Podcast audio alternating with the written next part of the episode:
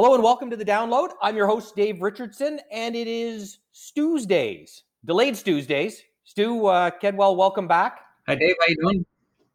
Good. I took a vacation last week. Yeah, I heard you called in to talk to me, and I wasn't there, and you were sad. It was a disappointing week for me, Dave. Don't worry, I'm back. I know I look like I'm about to retire, but I'm not there yet. It was interesting watching what's been going on though since with a 2 week gap between recordings, and one of the particularly interesting things that happened just after we recorded the last podcast was really the first big numbers around inflation, and then we've seen a fairly interesting, almost counterintuitive reaction to those numbers. What did you think of when you saw the numbers released, and then what's happened since, and how do you interpret them? Well, it was it's a great point, and it's a good reminder that markets are relentlessly forward-looking. The day before that inflation print came out, there was an article from Stanley Druckenmiller, a well-known hedge fund manager in the United States, talking about, that the Fed should be removing some of the stimulus that they're providing because inflationary pressures were quite high. Then we had the inflationary number get reported, which from a headline standpoint was extremely strong. Although, when you got into some of the details, there was a bit of a sightline into how it could be a little bit transitory.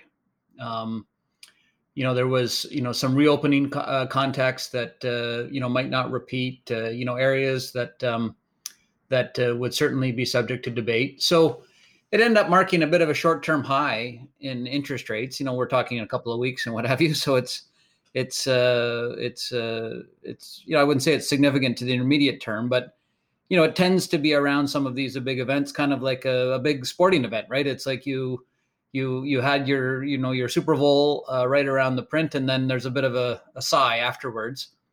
And, the Federal Reserve and other central banks were quick out to say that we think that this inflation that we're experiencing right now is cyclical, and that it's a bit transitory, and that, while they think it could be a little bit elevated and help them get to their goal, they don't think it's like 4% from now till forever. And then they also said that, and if it is, we have the tools to deal with it, which you'd expect them to say. And if it persists and growth is strong, eventually we're going to get some removal of stimulus. But what it allowed markets to kind of focus on is to say that, the likelihood of something extreme happening on this file likely downplayed a little bit. And you saw a little bit of rotation in the marketplace where, some of the growth names that have both a secular and a bit of a cyclical story continued to do quite well. And you had some areas like even in the pharmaceuticals and the staples area, which, aren't really thought of as big cyclical stocks, start to perform a little bit better from a relative strength basis, and a modest easing in some of the most economically sensitive. And as I said, it is a great reminder because markets are relentlessly forward-looking, and even as we sit here in the summer of 2021, people have started to talk about not just 2022, but even 2023. And I think I mentioned, an earnings forecast that came from one economist at ISI that said, we might exit 2022 kind of annualizing around $250 on the S&P 500. And in fact, a number of strategists have come out with, call it 240 to 250 in 2023. And then the question becomes, is the businesses that I own or that we own, are they going to be growing faster than the stock market 2023 over 2022? And in order for that to happen, you need a reasonable economic backdrop, which it looks like we're going to have, but you also need to have some strong demand and consumers and businesses pulling through your products to drive that type of revenue growth that will drive earnings growth in that time frame where, as I say, the economy could still be okay, but it's not likely to have this huge, you know, kind of cyclical bursts that we're having right now as everything reopens. Like if you're talking 2023 over 2022, you're not talking reopening trades. You're talking about good businesses just growing in and of themselves. And that's, you know, that's become a bit of the discussion in the last, 2 weeks or so. It'll be highly dependent on this notion that inflation is improving, that the economy is good, that, eventually stimulus will get to be removed in a very measured fashion. That's a bit of a kind of Goldilocks scenario. But that's something that's taken place. That seems like a lot that took place while you were on vacation, actually, when you think about it. But that's where the discussion's kind of migrated. Yeah, well, it's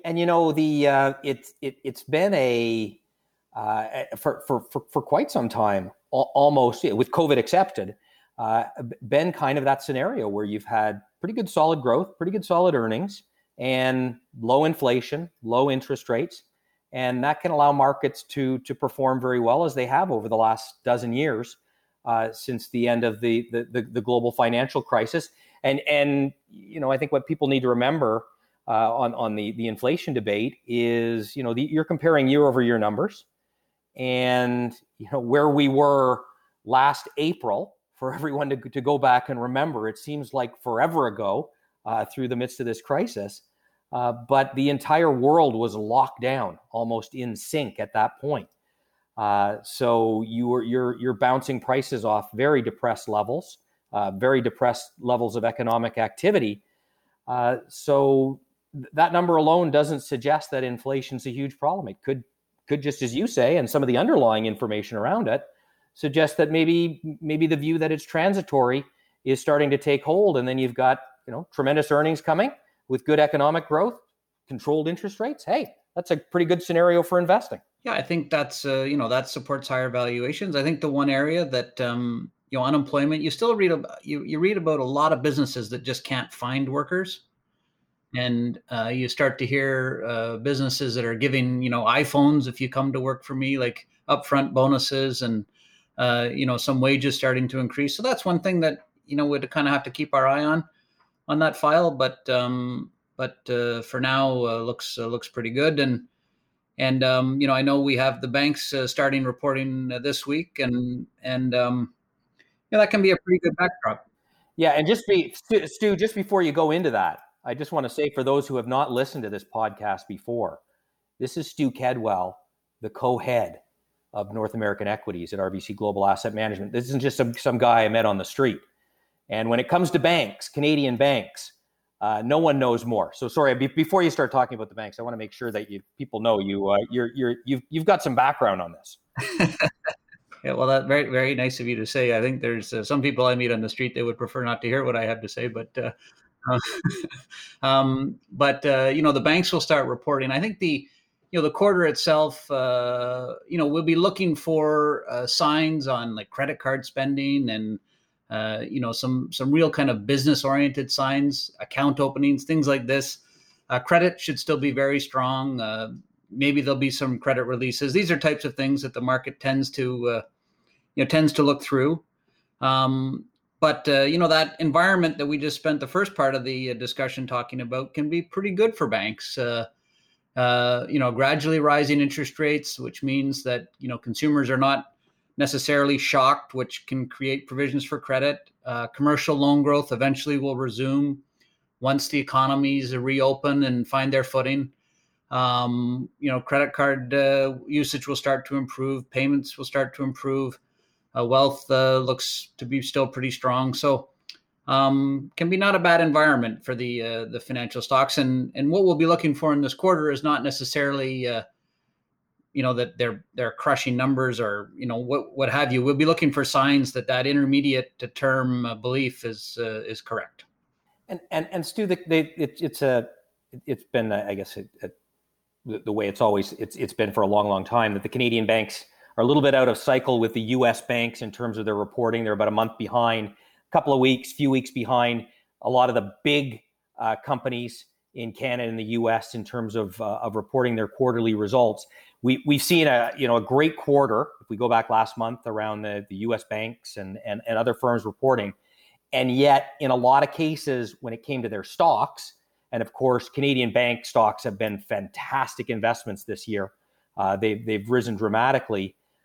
Can these banks do enough to justify, in terms of their reports, to justify where they've moved so far this year?